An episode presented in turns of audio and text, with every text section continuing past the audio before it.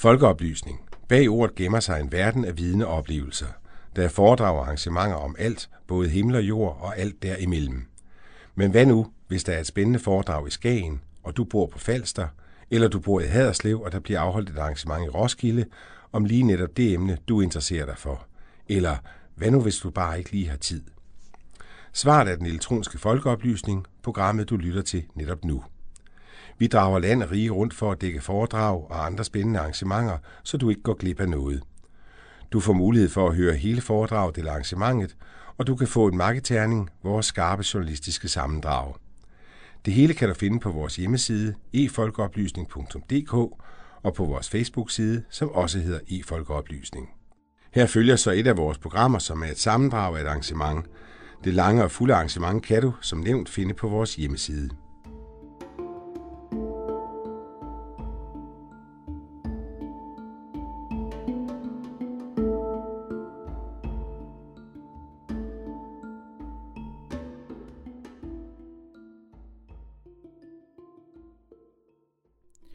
Skyld, skam, tage sig sammen. Det kan man vel, eller? Det er noget af det, vi i den her udsendelse skal beskæftige os med. Men vi lægger ud med det her citat. Min hovedpointe er, at man skal være bevidst om, hvem man gør hvad for. Så det handler om at finde ud af, hvad man gør for sin egen skyld, og hvad man gør for andres skyld. Og så måske lægge lidt mere vægt på det, man gør for sin egen skyld. Hvordan det her hænger sammen med en sang af det danske band TV2, som mange af os skruede med til dengang, ja, det vender vi tilbage til.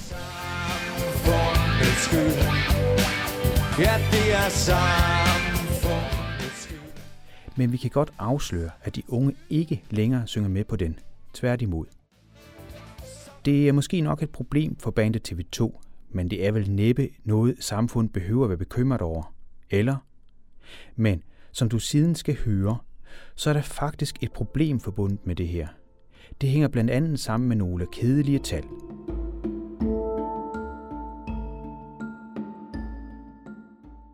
Der er for eksempel tal, der viser, at hver femte unge gør skade på sig selv. Center for Selvmordsforskning udgav i 2015 en ny rapport, der viste, at der var en stigning i antallet af især piger, der gør skade på sig selv. Rapporten er sidenhen af en del fagfolk blevet kritiseret, men tendenserne findes i stort set alle undersøgelser, både nationale og internationale.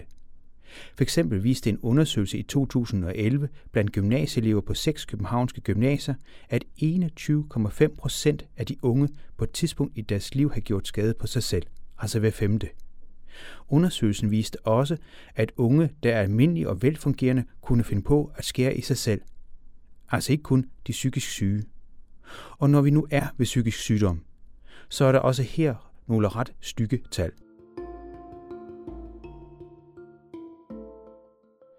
Ifølge Psykiatrifondens tal, så lider 400.000 danskere om året af en angstlidelse. 300.000 lider af en depression, som altså ikke må forveksles med at være deprimeret. En depression er ikke bare det med, at man føler sig en smule nedtrykt i humøret. Hvis en person lider af en depression, så er det en lidelse, der i fagverden katalogiseres lige så invaliderende som blindhed.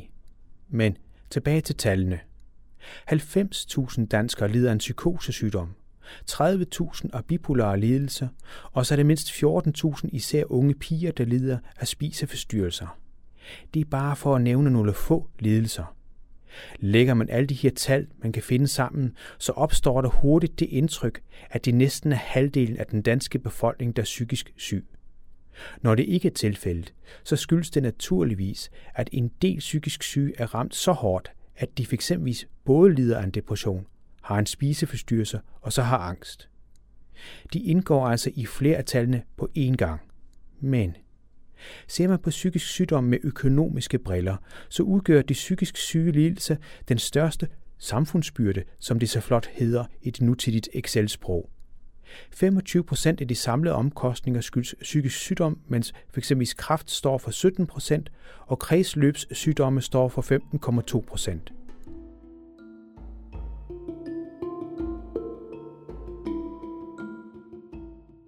Det var så de tørre tal. Spørgsmålet er naturligvis, hvad samfundet, eller du og jeg kan gøre. Men lige så vigtigt, eller måske Endnu vigtigere er, at når nu så mange har ondt i sindet, at vi bliver bedre til at acceptere mennesker med psykiske lidelser. Giv mere plads. Et sted, hvor de er rigtig gode til det, er på stedet Outsideren. Her har vi talt med ham her. Øhm, jeg hedder Nis Bjernhoff, og jeg har tidligere været leder for Outsideren, men er i dag øhm, sådan lidt løsere tilknyttet. Ja, fordi du er blevet far. Tillykke med det, jo. jo, tak. Kan du fortælle lidt om, hvad Outsideren er for noget? Um, det er et øh, magasin for psykiatribrugere, øh, hvor man kan fortælle ens historie og komme ud med den på alle mulige forskellige øh, medier. Altså vi laver teater, film og, og skriver og øh, holder foredrag og alt muligt. Øh, og så er vi et aktivitetshus, hvor man kan komme og lave frivillig arbejde øh, og lære alt muligt fedt. Lære at lave film og lære at skrive og øh, lære at handle for det, som man gerne vil handle på. Kan alle gøre det, eller er der kriterier for at komme ind til jer? Ja, det er for psykiatribrugere. Øh, hvad er det, der driver det, sådan et sted? Altså, hvordan driver I det, og hvorfor driver I det? Øhm, altså, vi får nogle penge fra staten og sådan noget, men ikke særlig mange, og vi er altid på røven. øhm, det, det, det er ikke så let at være en frivillig forening øh, til de, og få dækket de udgifter, man trods alt har. Øh, men altså, vi gør det, fordi det er fedt at gøre noget sammen, og det er fedt at sætte ord på ting, der er svære at sætte ord på. Øh, og vi synes også, det er vigtigt. Øh, det er noget, der er brug for i dag. Hvorfor er der brug for det? Øh, fordi der er så meget skyld og skam. Øh, og fordi at øh, hvis man skal løst sine problemer, så er man også nødt til selv at være med til øh, at sige, hvad ens problemer overhovedet er. Øh, og det er ikke sikkert, at hvad skal man sige, de forskellige diagnoseord, der er og så videre, øh, er særlig gode beskrivelser af, hvad ens problem egentlig er. Øh, der, der, der skal man selv spille en stor rolle. Øh, øh, og så skal man, øh, hvad skal man sige, så skal vi hjælpe hinanden med at give nogle rammer, hvor indenfor vi kan handle øh, på det, som vi synes er vigtigt. Øh, det vil sige, hvis jeg gerne vil øh, være med til at sætte en filmfestival op, men ikke øh, har nok kræfter til at gøre det, så skal jeg kunne finde nogle andre, der vil gøre det sammen med mig, så vi kan gøre det sammen. Hvorfor er det vigtigt for psykisk syge mennesker, at de kan få lov til at lave noget, der... Altså, det, det lyder jo fedt unægteligt, men, men hvorfor er det vigtigt?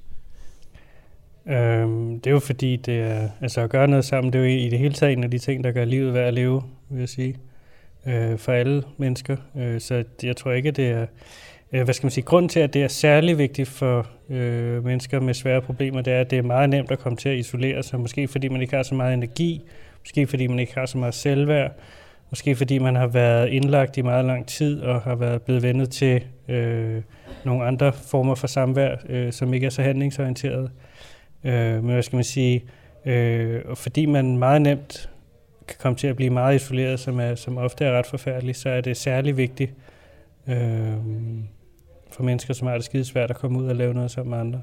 Oplever du, at der er en stigning i psykisk sygdom egentlig? Øhm, det ved jeg ikke. Altså, altså der, jeg læser de samme statistikker som alle mulige andre, øh, som så vidt jeg ved, siger, at, øh, at øh, det går sådan generelt meget op og det går især meget opad for, øh, for, for unge, altså særligt for unge kvinder, de har det er gennemgående rigtig skidt. Øh, øh, hvad er det?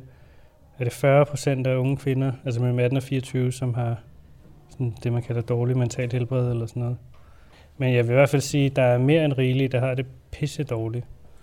Øhm. Øh, Hvad mener du, samfundet bør gøre for at, at, at håndtere de her, der har det psykisk dårligt? Altså, nu er det jo, nu, når I møder dem, så er det jo lige frem i systemet, men der er vel også nogen, der er på vej ind til systemet, og måske nogen, der aldrig når derhen. Jeg tror endnu så også, at der øh, er alle øh, derhenne, øh, tror jeg. Øh, øh, det er svært at sige. Det er jo meget forskelligt, hvad samfundet skal gøre. Altså, øh, den sidste store statistik, jeg har læst, den siger, at en tredjedel af alle danskere i løbet af et liv vil møde en psykiater. Øh, øh, og, eller blive diagnostiseret af en psykiater. Øh, og det betyder, at det er jo, der er jo enormt stor forskel på folks behov. Øh, så, så det er ikke rigtigt til at give noget generelt svar på. Øh, det man måske kan sige, det er, at gennemgående, så er det at få en svær psykisk krise en meget voldsom ting, øh, og der er brug for øh, rigtig mange forskellige ting. Øh, både måske, at man arbejder med hvordan man forstår sig selv, og hvad for nogle forventninger man har, og øh, man bliver lidt klogere på, hvad, øh, hvad for nogle slags pres samfundet ligger på en, og ens arbejdsgiver osv. Så så man måske også brug for noget behandling, noget medicin, øh, nogle psykologiske tricks, øh, øh, mange forskellige ting. Altså jeg plejer at sige, at Øh, altså, man siger, at det kræver en landsby at, øh, at opfostre et barn, ikke? fordi et barn har brug for så mange forskellige ting. Øh, det samme kan man sige med folk, som har været i en svær krise. Altså, der skal en landsby, det vil sige rigtig mange forskellige ting til. Er det vigtigt med oplysning omkring psykisk sygdom, eller er det tabuisering øh, er stadigvæk et problem? Øhm, altså, oplysning synes jeg ikke er et særligt godt ord. Øh, fordi altså, hvis jeg giver oplysning om psykisk sygdom, så fortæller jeg, hvordan det er, og ligesom giver nogle statistikker på det og sådan noget. Jeg synes, det er vigtigt, at folk selv kommer til ord og selv øh, siger, hvad de oplever. Øh, øh, det ved jeg ikke, om man kan kalde oplysning, så, men det, det er vigtigt, at folk selv kan tale, og, øh, og aftabuisering er, er vigtigt også.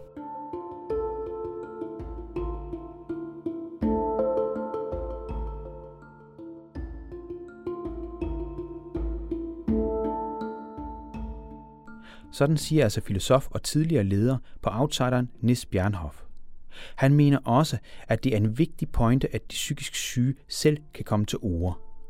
Den opfordring følger vi prompte. Vi mødte hende her efter sit foredrag på Silkeborg Højskole. Jeg hedder Cecilie Lund Ramsing. Jeg har en bachelor i psykologi, og jeg er psykisk syg. Kan du forklare lidt mere, hvordan psykisk syg? Jeg har en diagnose, der hedder skizoaffektiv lidelse, som er en blanding af skizofreni og bipolar, som er det gamle maniodepressiv. Så jeg kan både være manisk og depressiv og psykotisk. Men inden du blev psykisk syg, du siger selv, at du har en bachelor i psykologi, der gik det jo vældig godt for, mig, for dig. Du dansede på et højt plan, kan jeg forstå, du underviste osv. Hvad er det, der skete? Jeg tror, jeg blev stresset. Det er min egen teori. Jeg har nok haft nogle dispositioner for de her sygdomme. Min far havde også angst og sådan nogle ting, og det har ligget i familien. Og så har jeg bare presset mig selv for meget. Altså, jeg har ikke kunnet tåle det pres, jeg lagde på mig selv. Jeg havde gang i alt muligt hele tiden. Og det var for meget. Ja, nu siger du, du lagde pres på dig selv. Der, der er jo meget snak om, at der bliver lagt for meget pres altså fra samfundets side af. Øh, var det samfundet, eller var det dig selv, eller hvem lagde presset, eller var det et mix? Jeg tror, det er en god vekselvirkning. Jeg tror, der er nogle tendenser i samfundet, der gør, at man ligger et pres på sig selv. For eksempel sociale medier. Instagram er et godt eksempel, fordi der bliver lagt perfekte billeder op hele tiden af perfekt makeup eller den perfekte hund, eller den perfekte middag. Og man skal hele tiden leve op til det her perfekthed. Og det er enormt stressende. Så det er et samfundsproblem, men det bliver et indre problem hos rigtig mange mennesker. Og det bliver set som et indre problem. Hvordan det? Jamen, det er som om, der er en eller anden tendens til at sige, jamen du kan jo bare tage dig sammen, eller du kan jo bare lade være med at lægge det pres på dig selv. Men det kan man altså ikke bare lade være med. Fordi det ligger i samfundet, og det ligger i de strukturer, vi bliver undervist under. Det handler om, at man skal klare sig godt, man skal have succes, man skal tjene penge, man skal klare sig selv. Så for eksempel at blive psykisk syg og komme på kontanthjælp er et enormt stort tabu, for lige pludselig kan man ikke klare sig selv.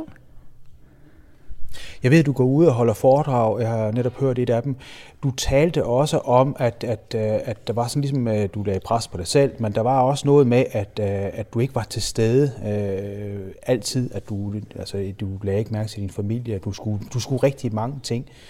Øh, er det noget, som du har lært af samfundet? Er det skolen, der har lært dig, eller er det dig selv? Altså, er, er det dig selv, om man så sige? Du, du snakker også lidt om skyld. Er det dig selv, der er skyld i det her på en eller anden måde? Altså, jeg er vokset op i en familie med misbrug, og hvor man blev voksen meget hurtigt. Og hvor man lærte, at man skulle passe ind, og ikke måtte være i vejen. Så jeg har altid følt, at jeg skulle passe ind alle steder, og skulle gøre alt, hvad jeg kunne for at gøre det så godt som muligt, så jeg ikke var i vejen for nogen, og ikke var til besvær for nogen. Så jeg skulle klare mig selv, og jeg skulle klare alting selv. Og det presser jeg ikke kunne tåle. Er der noget, samfundet kan gøre for at fjerne presset fra Ja, og det er jo typisk piger, som, som, øh, som bliver udsat for det her, kan vi sige rent statistisk. Så er det noget, samfundet kan gøre for at lette presset? Jeg tror, vi skal blive bedre til at tale om det. Det tror jeg faktisk er det vigtigste, at det bliver taget. Og det er jo begyndt at blive taget op i medierne. Også i radioen og sådan nogle ting. Jeg har hørt en del interviews på det sidste med unge piger, hvor de fortæller, at der bliver lavet programmer på DR3. Og, altså, det sker stille og roligt, fordi vi bliver mere og mere opmærksomme på det. Det er bare en lille smule sent, fordi skaderne er ligesom sket. Så vi er nødt til ret hurtigt at begynde at tale mere om det, og finde en løsning på de her problemer. Og jeg har ikke løsningen. Men det er nogle kloge hoveder, der er nødt til snart at finde ud af, og snakke med de her piger og drenge. Ja, fordi det selvskadende handlinger er, om man så at sige, eksploderet, siger man jo. Øhm, altså det er noget med at skære sig, og det er også noget med at, at, at sulte sig, og nogen spiser for meget. Altså der, der er rigtig mange forstyrrelser osv. Øhm, jeg tænker også på, hvis man nu er pårørende til en af de her øh, personer, som, som ser ud til at være på vej ud, kan, kan man gøre noget som person, og nu samfundet åbenbart ikke kan, og den enkelte heller ikke kan? Det er vigtigt at tale om det. Jeg ved godt, det er det, jeg bliver ved med at vende tilbage til. Men det er vigtigt at tale om det, fordi jo mere vi taler om det, jo mere bevidst bliver den enkelte person om de problemer, der er, og om, at det ikke er deres egen skyld. Og det er enormt vigtigt at få den her skyld og skam væk. Fordi det tynger folk enormt meget. Det har også tynget mig enormt meget. Jeg følte, det var min egen skyld, jeg blev syg, og følte skammen omkring det, ikke turde snakke om det, og være bange for, at folk så mig på en anderledes måde, og ikke ville være venner med mig, eller jeg troede aldrig, jeg ville få en kæreste igen, for jeg troede aldrig, jeg ville få en, der kunne håndtere de sygdomssymptomer, jeg har. Cecilie Lund Ramsing, du blev også indlagt, øh, og du var indlagt i ret lang tid. Øh, kan du beskrive, hvad forløbet var op til den indlæggelse, og hvordan var systemet gearet til at tage imod dig? Altså, jeg gik i misbrugsbehandling fire dage om ugen, og det var hen over sommeren. Og det gik sådan set fint, da jeg kom ud af mit misbrug. Men så begyndte det bare at gå ned ad bakke. Jeg begyndte at få selvskadetanker og selvmordstanker, og jeg begyndte at spise mindre og mindre, og til sidst blev jeg psykotisk, og så blev jeg heldigvis mødt af et system, der var klar til at tage imod mig, og som passede på mig i otte måneder, til jeg var klar til at komme tilbage til verden. De otte måneder, hvor du var indlagt, det har så hjulpet dig videre. Øh, har du haft, er du ligesom kommet over det? Kan man komme over en psykisk sygdom, som den du har? Ja, det kan man godt. Og for eksempel 25 procent af skizofrene, der bliver helt raske. Jeg ved ikke, om jeg nogensinde kommer til at blive helt rask, eller om jeg kommer til at undvære min medicin. Men det er sådan set ikke et kriterie for mig for at være rask. For at være rask, så skal man fungere normalt og leve det liv, man ønsker sig. Og så kan det godt være, at man tager medicin, men det gør mig ikke syg. Du nævnte selv, at du var skizofren. Uh, mange kender jo kun skizofrenien fra uh, en nærmest gyserfilm. Altså folk, der hører stemmer, der har flere personlige her. Uh, det er jo uh, Hitchcocks thriller, det er jo en af de mest kendte i hvert fald. Men, men skal man være bange for folk med skizofreni? Nej. Vi er helt almindelige mennesker. Og tit har vi en større selvindsigt end de fleste, fordi vi er nødt til at arbejde med os selv på en helt anden måde for at fungere. Men vi er ikke farlige.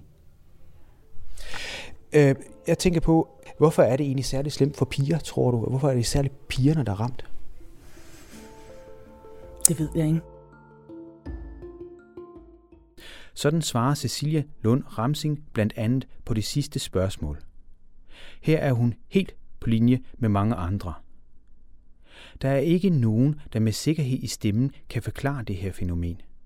Der er dog mange teorier i omløb, hvorfor det især er piger, der er udsatte der ser dog ikke ud til at være enighed blandt psykologer og psykiatere. Overordnet set er de fleste dog enige om, at der findes mange forklaringer på én gang.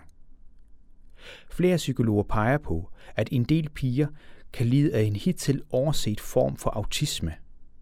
Blandt den gruppe af psykologer finder vi navne som psykolog Kirsten Kallesen, som har speciale i netop autisme, eller postdoc Jesper Dammeier fra Københavns Universitet men overset autisme er næppe hele forklaringen.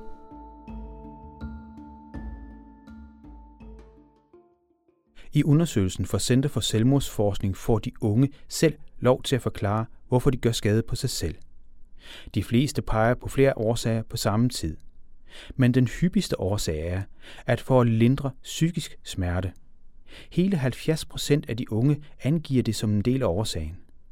47 procent fordi de mangler omsorg og nærvær, 45 procent for at få kontrol over følelserne, 44 procent for at få opmærksomhed, 33 procent for at straffe sig selv.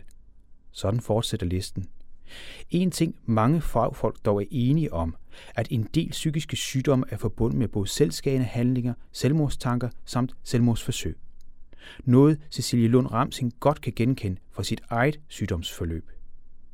Hendes forløb begyndte dog med, at hun pressede sig selv alt for meget. Derfor siger hun også sådan her. Min hovedpointe er, at man skal være bevidst om, hvem man gør hvad for. Så det handler om at finde ud af, hvad man gør for sin egen skyld, og hvad man gør for andres skyld. Og så måske lægge lidt mere vægt på det, man gør for sin egen skyld. Altså man skal simpelthen leve sit eget liv? Selvfølgelig skal man leve det sammen med andre, og man må godt ønske andres anerkendelse. Det er et helt almindeligt menneskeligt træk, og det skal vi bruge for at fungere. Det må bare ikke være det eneste, vi lever af. Vi er nødt til at have os selv med i det. Det handler om, at man skal være bevidst om, hvem man gør hvad for.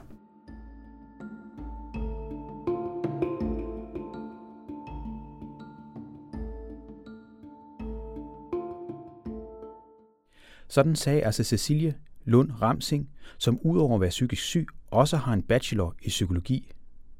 Hun fortalte tidligere, at hun blev mødt af et velfungerende offentligt system, da hun blev syg. Det er jo en god nyhed. Men spørgsmålet er så, hvor gode vi andre er. Vi giver ord tilbage til den tidligere leder af outsideren Nis Bjernhoff. Er vi gode nok til at acceptere folk med psykisk sygdom?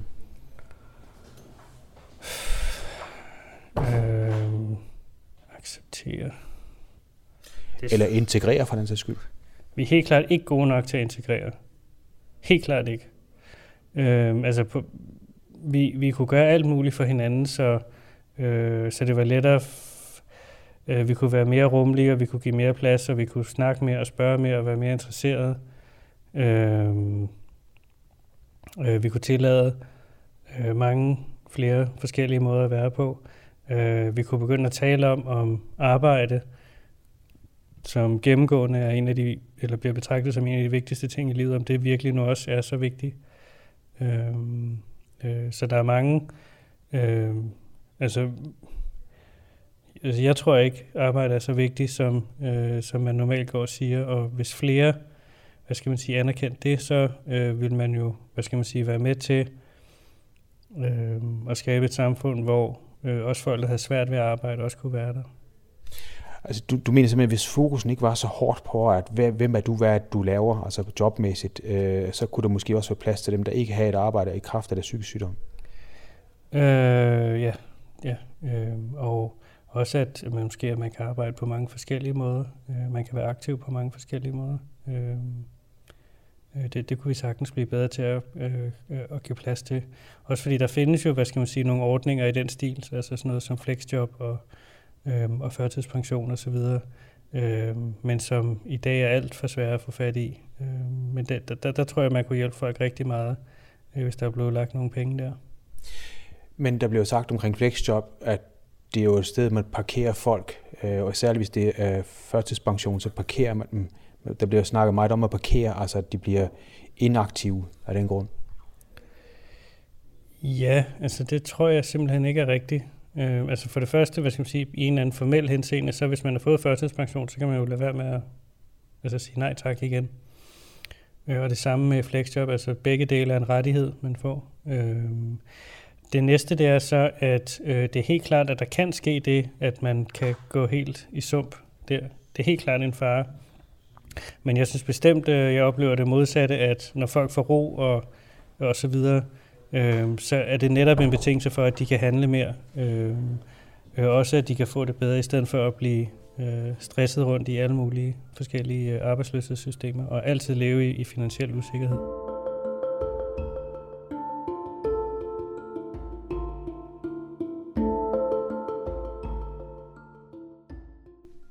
Sådan sagde altså filosof Nis Bjernhoff, da vi mødte ham efter et åbent foredrag på Silkeborg Højskolen. Både Cecilie Lund Ramsing og Nis Bjernhoff talte begge om, at det var vigtigt dels at acceptere psykisk syge, men også at give dem lov til at fortælle om sig selv. Det var netop det, skolen gjorde, da de inviterede de to til at holde foredrag. Det er så her, ham her kommer ind i billedet. Jeg hedder Christian Hjortkær. Jeg er eksistenslærer her på Silkeborg Højskole underviser i filosofi, sociologi og diagnosefag.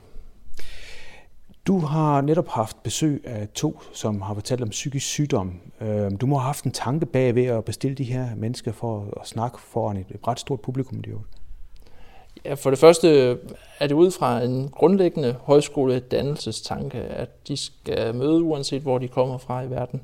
Og i Danmark, og hvor de vokset op, øh, nye sider af, af Danmark og den befolkning, vi lever i. Så det er sådan et rent oplysningsprojekt. Men så er det jo fordi, det er et akut og aktuelt samfundsproblem, at vi har flere og flere psykisk syge, og det er især blandt de unge, at det tal er stigende, og det er de unge, der går her. Så selvom vi har rigtig mange unge, som kommer lige i den jysk, fra den jyske muld, kan man sige, og er sunde, øh, middelklasse, øh, ressourcestærke, så er der også mange af dem, der har det svært. Så det er et emne, som berører dem. Det er næsten alle sammen er berørt på den ene eller anden måde.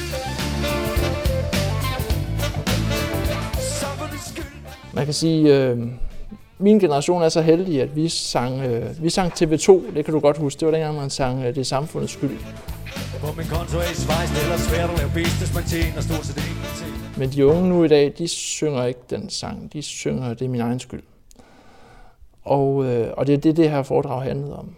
Den, øh, det evige selvplageri og selvhad og forestillingen om, at psykisk sygdom er min egen skyld. Og øh, jeg synes, der kom mange befriende ord, øh, forløsende ord om, at det var faktisk ikke det, der er tilfældet. Hvorfor er det vigtigt for dem at høre, at nogen er psykisk syge? Jamen, fordi de jo er bange for, at de også selv er det. Altså, der, jeg, som sagt underviser jeg jo i eksistensfagene, og dem, der vælger mine fag, de vil typisk være dem, der har psykisk sygdom inde på livet, enten personligt eller i deres familie. Og så er det dem, som er, har en akademisk øh, ambition. Og det er interessant, at det er en kobling af dem, og tit er de sammenfaldende i dag. Hvor man førhen talte om de skoletrætte, der ligesom faldt bagud af systemet, fordi de ikke gad. Så dem, vi har i dag på højskolerne, det er i høj grad det, vi kalder de skoleudmattede. Det vil sige, det er dem, der præsterer og præsterer, indtil de i en vis forstand falder ovenud af systemet og splatter ud i psykiske lidelser og diagnoser. Så det er faktisk vores segment. Hvad tror du, de har fået ud af at, at høre foredraget i dag? Altså, hvad har de fået med sig? Jeg håber, at de har fået med sig, at det vigtigste er at tale. Altså, vi har talt meget om skam og utilstrækkelighed. Øh, skammens væsen er at skjule sig, og skammens stemme er tavshed. Det vigtigste øh, middel mod det. Det er rigtigt, der er medicin, der hjælper, men det er først og fremmest talen, der er vejen frem. Så det håber jeg, at de har fået med sig, at de skal selv turde tale, men også at de tør at tage fat i dem, der har det svært. Så jeg håber, der er både den, hvis man selv sidder og har det svært, tal. Hvis den, der har det svært, er den, der sidder ved siden af dig, så håber jeg også, at de har fået det med sig. Det er det, der er dannelsesvægtet.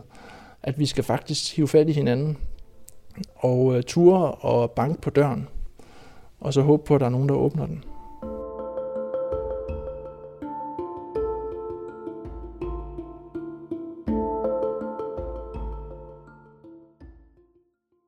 Sådan sagde altså højskolelærer og Ph.D. Christian Hjortkær.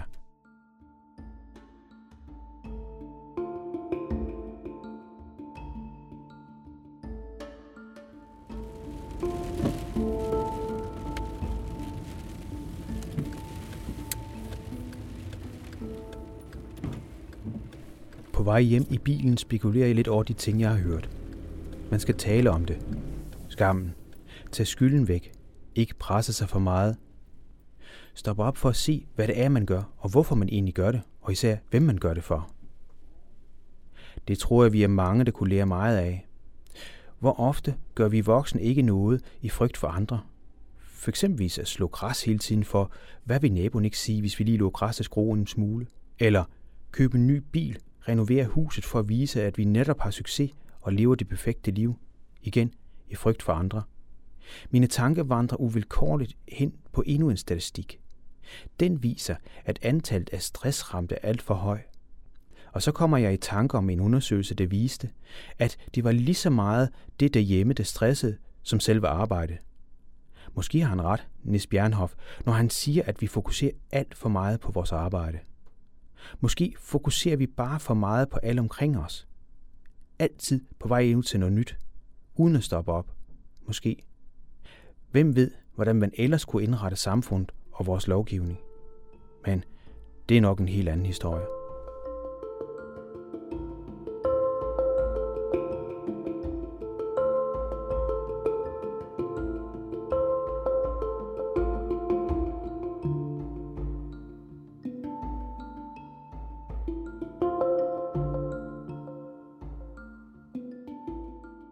Du har netop hørt den elektroniske folkeoplysning. Du finder os på efolkeoplysning.dk og på Facebook under samme navn. Her kan du både finde hele foredrag og journalistisk bearbejdede magasinprogrammer. Det er podcast for arrangementer over hele landet om alt mellem himmel og jord. Det du kan være sikker på er, at det er skarpt, det er relevant, og det kan være ny og overraskende viden. Journalist Jan Simmen har stået for redigering og tilrettelæggelse, og det er Radio Mælkebøtten, der har produceret lyden. Tovholder på projektet er SLR TV, mens det er Dansk Folkeoplysnings Samråd, der støtter projektet finansielt.